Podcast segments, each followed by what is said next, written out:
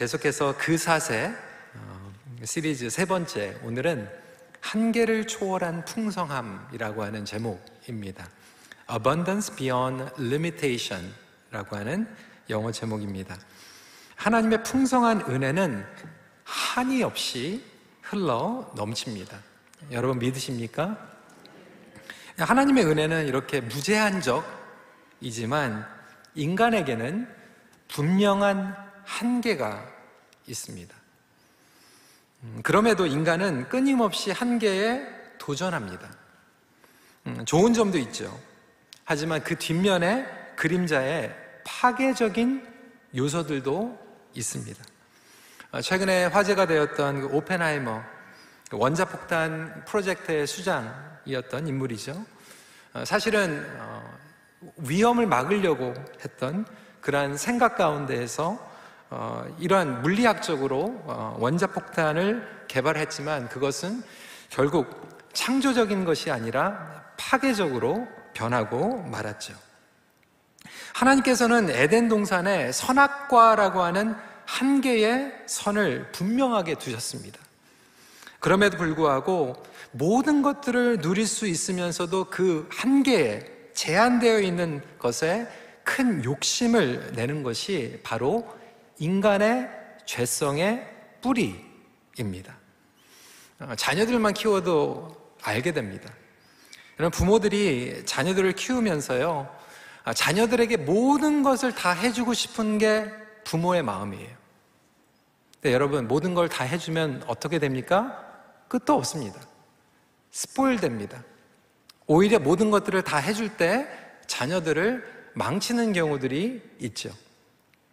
오히려 모든 것들을 다 해주지 못한 그래서 좋지 않은 환경에서 자란 자녀들이 부모들에게 효도하는 경우도 굉장히 많습니다.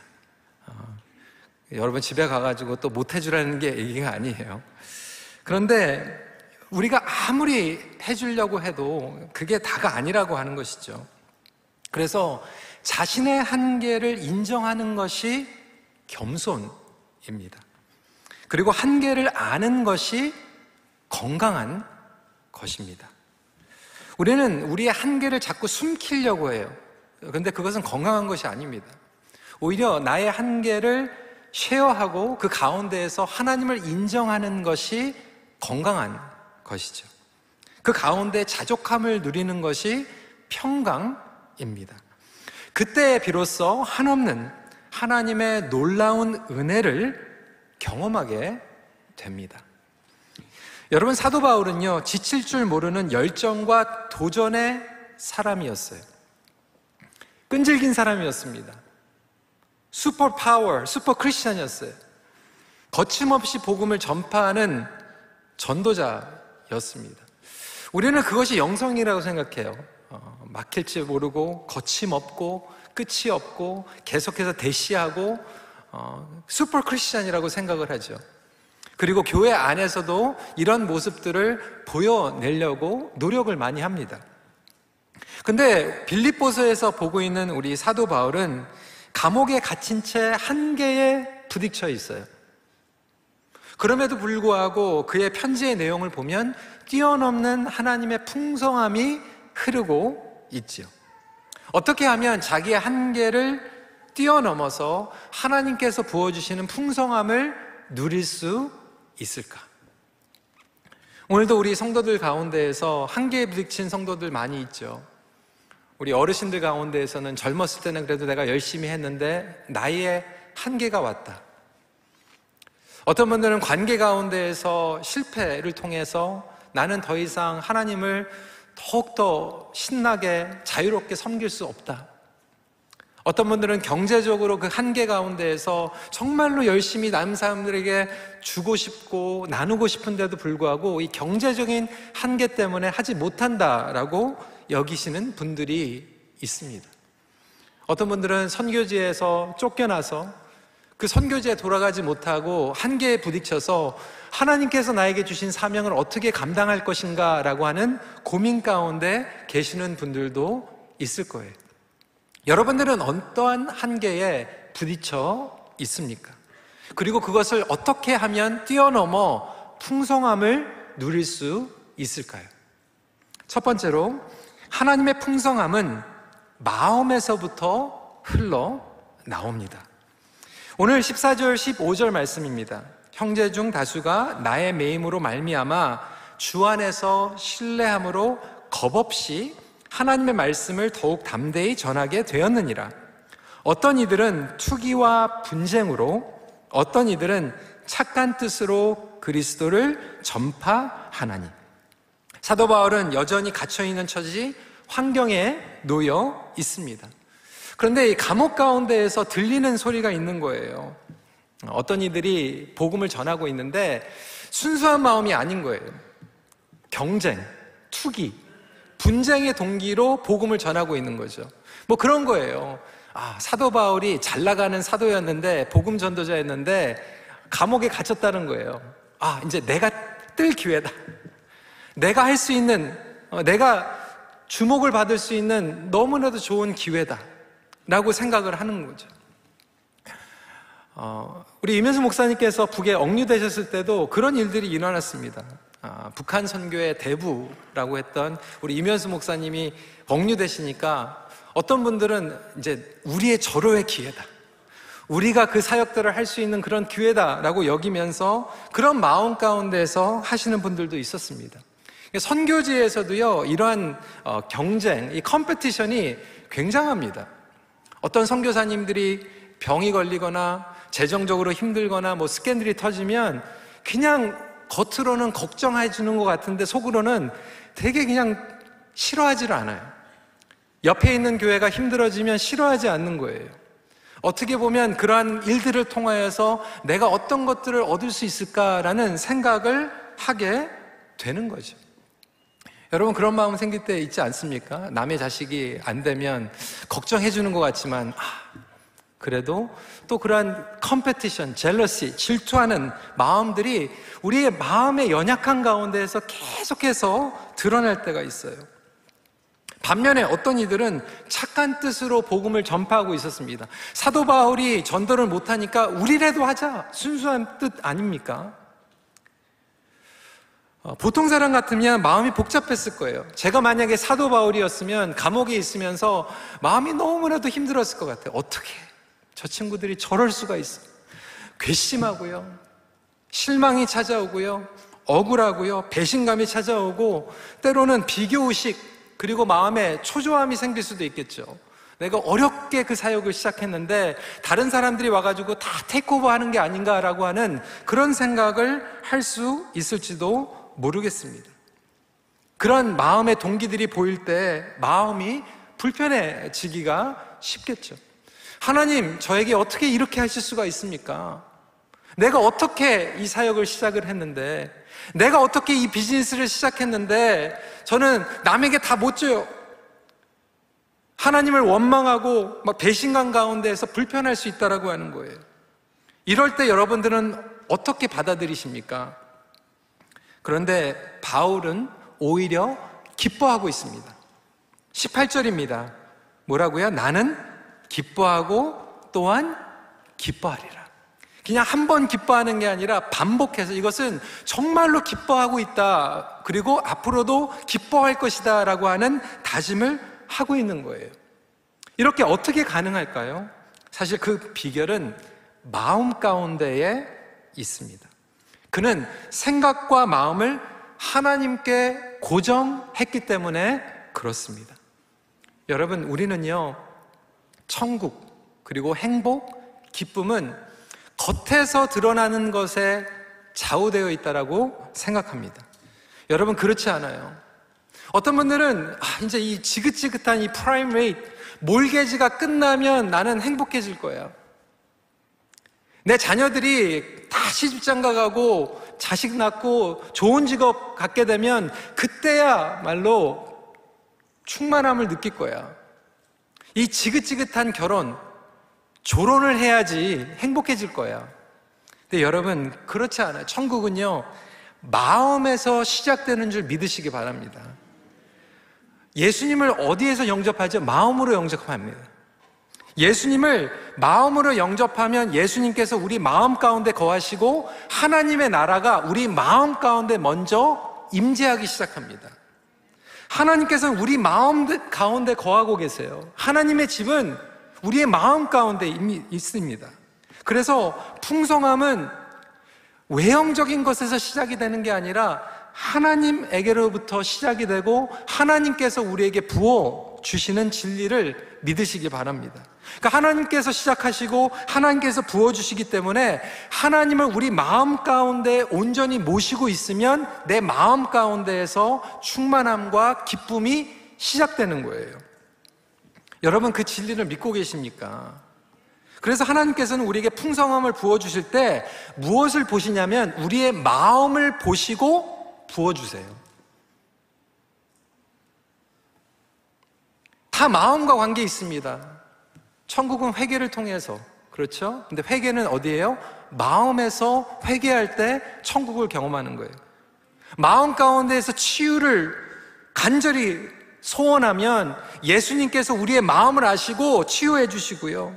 마음 가운데서 생명을 갈망하면 하나님께서 우리에게 영생을 부어 주시고요. 마음 가운데서 하나님과 화목하면 평강을 부어 주시는 거예요. 하나님은 저와 여러분들의 마음에 관심을 가지고 계십니다. 상황에 관심이 있는 게 아니에요. 왜? 상황은요, 하나님께서 뛰어넘으세요. 하나님께서 해결하시는 분인 줄 믿으시기 바랍니다. 그런데 가장 중요한 것은 그 상황 가운데 여러분들의 마음은 어떠건가? 아브라함 링컨은 이렇게 얘기했습니다. 인간은 자신이 얼만큼 마음 먹느냐에 따라 행복해진다. 아주 영적인 진리를 간단하게 설명한 겁니다. 제한적인 환경에서도 마찬가지예요. 서론에도 말씀드렸지만 우리 부모님들, 여기 이민 오신 분들, 유학 오신 분들 왜 그래요? 모든 것들을 풍족해 주고 싶어서 우리 자녀들에게 최고의 환경을 주기 위해서 아닙니까? 좋은 환경을 마련해 주는 것 여러분 필요합니다. 저희 교회에서도요, 다른 건 몰라도 교육부에서 올라오면 될 수 있으면 가능하면 다 해주려고 노력해요. 근데 여러분 그 제일 좋은 환경 가운데서 자랐다고 아이들이 다 잘 됩니까? 그건 아니에요. 제가 지난번에 서부 아프리카 선교사 대회를 갔는데 젊은 선교사님들이 이번에 많이 파송됐더라고요. 서부 아프리카는 너무나도 열악해가지고 한 나라에 한 선교사 가정밖에 없어요. 그러니까 아이들이요, 선교사님들과 같이 가가지고 고등학교 때까지 거기 열악한 지역에서 뭐 Sunday school도 못 갔어요. 최고의 신앙 교육도 못 받은 것 같은데 아이들이 간증을 하는데 어떻게 그렇게 잘 자라는지 몰라요.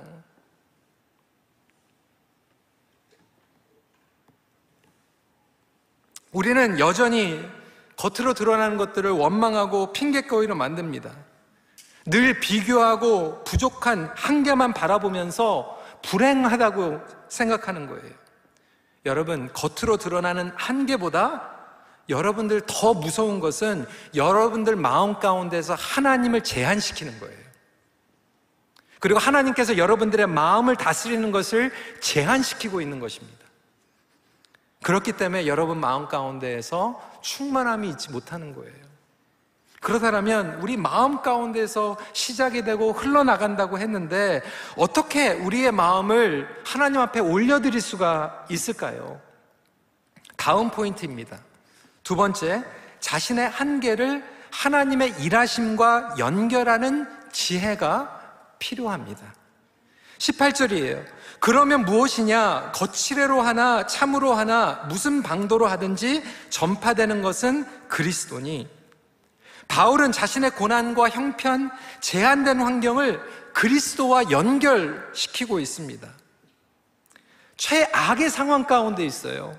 그런데 최악의 상황 가운데서도 하나님께서는 반드시 선한 일을 행하고 계시는 줄 믿으시기 바랍니다. 그래서 우리는 극단을 조심해야 돼요. 어떤 분들은 너무 극단주의예요. black and white예요. 그러다 보니까 최악의 상황에서는 하나님의 선하심을 바라보지 못하는 거예요. 물론 우리가 일부러 사고 치는 건 안 됩니다. 하지만 때로는 우리의 삶 가운데에서 실수하고 실패합니다. 그 가운데에서도 하나님께서는 선한 일들을 반드시 해내십니다. 예를 한번 들어볼까요? 사도행전을 보면 바울과 바나바가 심히 다투고 다른 길을 갑니다. 싸운 게 좋은 겁니까? 아니에요. 스플릿 된 게 좋은 겁니까? 아니에요. 그게 하나님의 뜻이었습니까? 아니에요. 하지만 싸우고 갈라졌을 때 오히려 하나님께서는 그것을 통해서도 복음이 양쪽으로 전파되게 만드십니다. 그것이 바로 하나님의 선하심이라고 하는 것이죠. 마가 때문에 싸웠어요. 첫 번째 선교 여행에 이 마가가 너무나도 곱게 자라가지고 조금 힘들다고 집으로 도망가 버린 거예요. 이 마가 때문에 선교가 망쳤어요. 바울은 마가 안 데리고 가겠다라고 얘기하고 있고 바나바는 마가를 그래도 데리고 가서 사람 만들자고 얘기한 거예요. 의견이 달랐어요. 그런데 하나님께서는 그 마가를 어떻게 하셨죠? 사람 만드셨어요. 바뀌었어요. 변화받았어요. 하나님께서는 여전히 그 실패한 마가를 통해서도 선한 일들을 행하고 계십니다. 그래서 우리의 삶 가운데에서도 이런 일들이 계속해서 일어나고 있어요. 바울이 갇힌 것은 좋은 게 아니죠. 억울하죠. 제한되어 있습니다. 그런데 바울은 그것과 하나님께서 하시는 일들을 연결시키고 있고 자신의 제한되어 있는 환경과 하나님의 일을 연결시키고 있습니다. 이렇게 하나님의 일을 발견할 수 있는 영안이 열리기를 주님의 이름으로 축원합니다. 여러분 최선과 차선이 있어요. 우리는 그렇게 믿죠. 차선이 최선의 걸림돌이다. 물론 차선이 최선의 큰 장애물이 될 수 있습니다. 그래서 저와 여러분들은 기도해야 돼요. 하나님, 최선의 길로 인도해 줄 때 우리가 최선의 믿음의 반응을 하게 하여 주시옵소서. We need to pursue excellence. What is the best? 그냥 다른 걸로 미디어커로 셀을 하는 것은 위험할 수 있어요. 그럼에도 불구하고 때로는 우리의 연약함 때문에, 우리의 실수 때문에, 문제 때문에, 우리의 한계 가운데에서 최선을 선택하지 못하고 차선의 삶을 과거에 선택할 수도 있어요. 어떤 분들은 관계에서 오는 한계, 이미 결혼을 했는데 배우자가 안 믿는 거예요. 물론 최선은 정말로 신앙생활 잘하는 배우자를 만나서 정말 그 시너지 효과를 누리고 신앙생활 잘하면 그게 최선입니다. 근데 이미 결혼했는데 남편이 아내가 신앙생활이 안 한다고 그러는데 여러분 어떡하겠어요? 불신자인데 교회 안 나오겠다고 하는데 하나님께서는 그 차선의 상황 가운데 있을 때 분명히 그 안에서도 해결책을 주시고 또 하나님의 은혜를 부어주실 줄 믿으시길 바랍니다.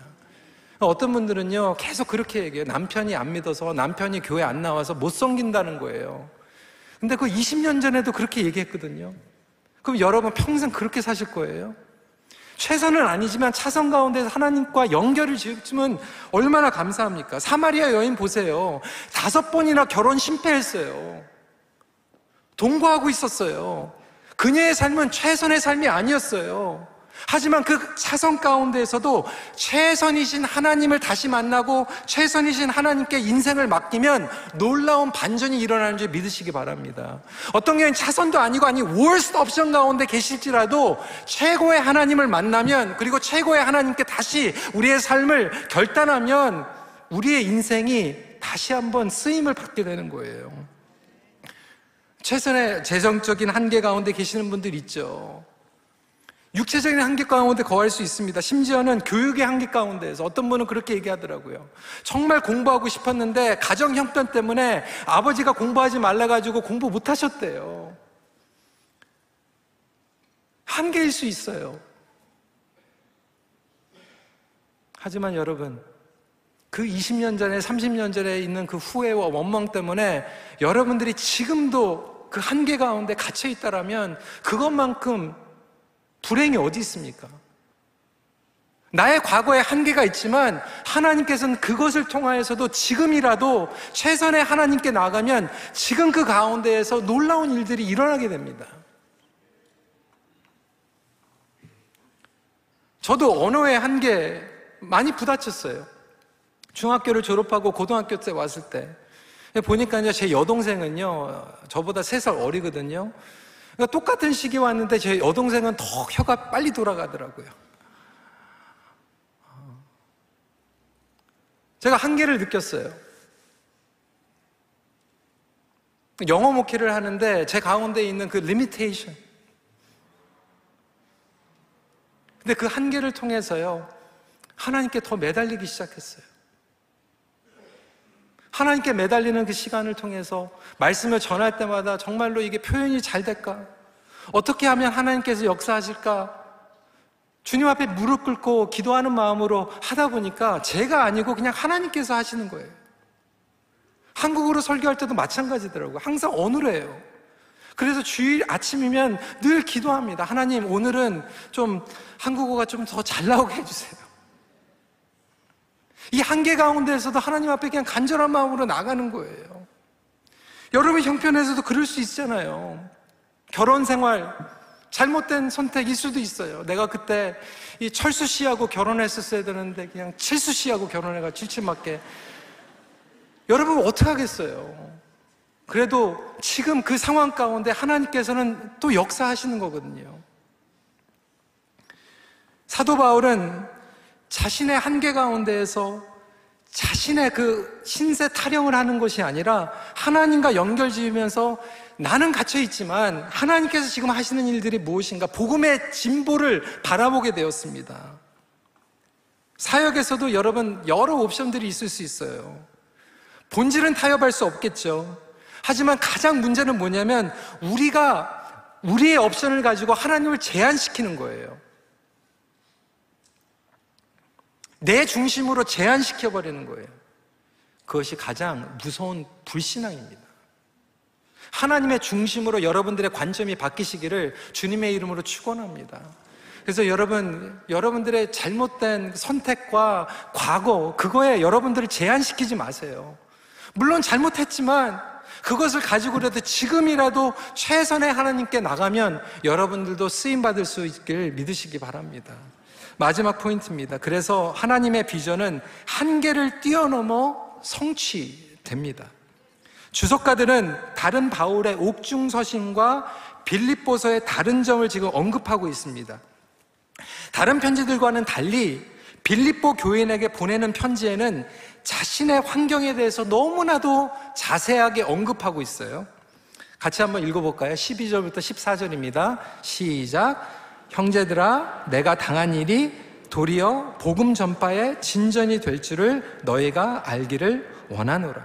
이러므로 나의 매임이 그리스도 안에서 모든 시위대 안과 그 밖에 모든 사람에게 나타났으니 형제 중 다수가 나의 매임으로 말미암아 주 안에서 신뢰함으로 겁없이 하나님의 말씀을 더욱 담대히 전하게 되었느니라.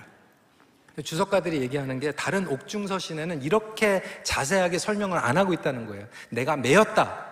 이렇게만 얘기하고 있는데 내가 매였는데 어떤 이들은 막 질투로 막 복음 전하고 있고 누구는 착한 일로 내 마음이 복잡하고 그런데도 나는 기뻐하고 그러면서도 또 복음을 설명하고 있는 이 모든 것들이 왜 설명하고 있는가?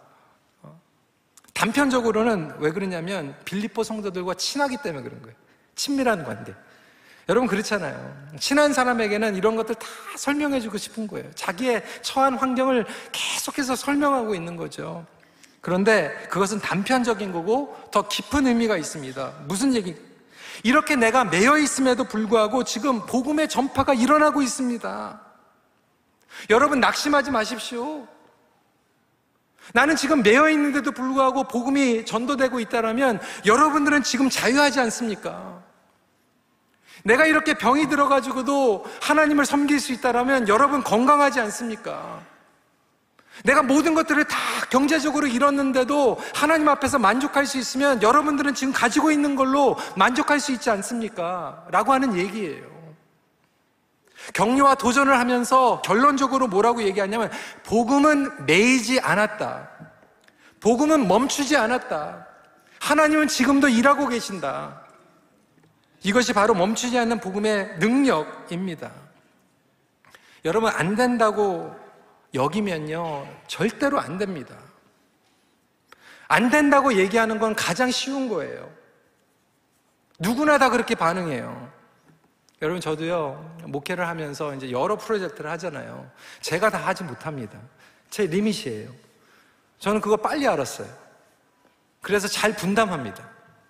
근데 분담을 하면요, 보는 팩터들이 있어요. 어, 누구에게 분담을 하면요, 가서 안 된다고 해요. 그리고 와요. 그거 안 되는 거 저도 알아요. 근데 누구에게 맡기면요, 안 된다고 얘기하지만 그 안 되는 거를 해결하고 옵니다. 프로블럼을 솔빙하고 와요. 그게 감사한 거예요. 물론 어떤 경우에는 더 나가서 프로블럼을 메이크하고 오는 경우도 있겠지만, 어, 안 되면 안 된다고 얘기하는 분들이 있고, 안 되면 그 안 되는 이유를 찾아서 프로블럼을 솔빙하는 분들이 있어요. 저희 EM에도 뭐 이제 뭐 BP도 있고요. 뭐 프로젝트 매니저도 있고 그런데 어, 이분들이 얘기를 하는 거예요. 직장에서 이제 프로모션을 줄때 어, 직장 안에서도 성실하게 일하는 사람들이 있는 거예요. 근데 그냥 그 아, 안에서 성실하게 일하면요, 그냥 그걸 계속 하게 만드는 거예요. 그런데 성실하는 것으로 끝난 게 아니라 일을 하다가 문제가 생길 때 그거를 프로블럼을 솔빙할 수 있는 사람이 그 다음에 프로모션이 되는 거예요. 안 되는 거 안 된다고 얘기하는 거 다 할 수 있거든요. 누구나 할 수 있는 거 다 하는 거 다 할 수 있거든요. 여러분들의 신앙생활은 어떻습니까? 제가 말씀을 드리는 건 안 되는 걸 여러분들의 힘으로 만들라는 게 아니에요. 인위적으로 밀어붙이기라는 게 아니에요. 하지만 하나님의 비전과 그것이 하나님의 꿈이라면 반드시 이루어질 줄 믿으시기 바랍니다. 그 문제와 돌파구를 하나님의 복음의 능력이 이겨냅니다. 여러분 성경을 보세요. 다 제한되어 있는 상황 가운데 일어난 거예요. 오히려 인간이 제한되어 있지 않다라고 스스로 바벨탑을 만들 때 하나님께서는 그것을 쓰러뜨려 버리세요. 그런데 제한되어 있는 상황 가운데에서 겸손함으로 하나님을 의지하면 모든 그런 사람들을 통해서 그런 상황을 통해서 하나님께서는 역사를 이루시고 기적을 베푸셨어요. 그것이 바로 저와 여러분들의 복음의 간증입니다. 문제에 갇히는 것이 아니라 억지로 인위적으로 돌파하는 것이 아니라 어떤 분들은 그렇게 얘기해 내가 포지션이 없기 때문에 포지션의 한계 때문에 못한다. 어떤 분들은 사이즈 때문에 못한다는 거예요. 한국에 나가니까요. 어, 떤 분들은 그렇게 얘기를 하는 거예요. 한국은 교회가 두 종류가 있대요. 큰 교회 그리고 큰 교회가 되지 못한 작은 교회. 근데 여러분 그렇지 않아요. 하나님께서는 작은 교회를 통해서도 일하십니다. 작은 교회만 또 할 수 있는 게 있어요. 다른 사람들과 비교할 필요 없어요. 팬데믹을 통해서 다 드러났잖아요. 큰 교회라고 영향력이 다 있는 게 아니더라고요. 오히려는요, 교회 건물이 없는데도 불구하고 영향력이 있는 교회들이 일어, 일어났고요. 심지어는 목사 안수를 안 받았는데도 순수하게 복음을 전하는 전도사의 유튜브가 몇만 조회수가 올라가는 그러한 시, 대입니다 우리는 스스로 우리를 제한시키고 있어요. 포지션으로, 사이즈로, 뭐 교회 위치도 마찬가지 아닙니까? 우리 큰빛교회 교회 위치 어떻게 보면 한개 있어요. 뭐 놀수역도 아니고요. 뭐 한국 입장도 하나도 없어요. 한국 쇼핑존도 없어요. 근데 어느 분이 그렇게 얘기를 하더라고요. 큰빛교회는 정말로 한인들이 사는데 다 멀리 떨어져 있어가지고 이미 올 때부터 다 그냥 대충 신앙생활 하시는 분들은 걸러내고 시작하는 교회. 어, 이번 주에 그 얘기 들으니까 너무 은혜가 되더라고요. 멀잖아요, 여러분. 어? 웬만해가지고 여러분 못 나오거든요. 근데 또 이게 하나님, 우리의 리밋인데, 저는 리밋이라고 생각했는데, 이게 하나님의 은혜더라고요. 아멘. 감사합니다. 그러니까 하나님의 나라의 비전이면 반드시 이루어집니다. 하나님의 타이밍과 방법을 통해서 이루어집니다. 중요한 것은 제한되어 있는 환경과 상황, 재정, 사람이 아니에요. 그게 사람의 일이면 그거는 못하는 거예요. 그런데 하나님의 일이면 가능한 거예요. 하나님의 비전. 그래서 교회는요, 사람의 비전, 사람의 야망, 사람의 계약 같은 거 잠깐 되는 것 같지만 그거는 시간 지나면 다 사라집니다. 근데 교회는요, 우리가 저와 여러분들이 꿈꿔야 되는 것은 하나님 나라의 비전이에요. 하나님 나라의 선교예요. 하나님 나라의 복음이에요. 그것 때문에 저와 여러분들이 숨 쉬는 것이고, 그것 때문에 기도하는 것이고, 그것 때문에 여기까지 모이는 거예요.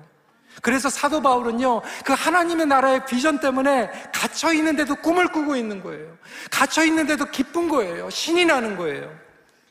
김도현 교수는 빌립보서 어떻게 이길 것인가 해서 이렇게 얘기하고 있습니다. 육체적으로 바울은 감옥 안에 있다. 그러나 영적으로는 그리스도 안에 있다. 바울은 갇혔다는 현실을 하나님의 관점에서 본다. 육체적으로 고통을 당하지만 영적인 눈을 열어 자신의 투옥 때문에 더 많은 사람에게 복음이 전파되고 있음을 보는 것이다. 그래서 바울은 기뻐한다. 여러분, 사도 바울 한 사람 때문에요. 로마 그것도 군사들이 아니라 친위대 황제를 바디가드 하는 사람들이 사도 바울을 지키고 있어요. 로마 한복판에서. 사도 바울이 뭐 했을까요? 교대할 때마다 전도했죠. 로마의 이 장교들이 어떻게 됐을까요? 복음을 듣게 됐죠. 그뿐입니까? 로마에 있는 다른 그리스도인들이 영적으로 일어나기 시작합니다.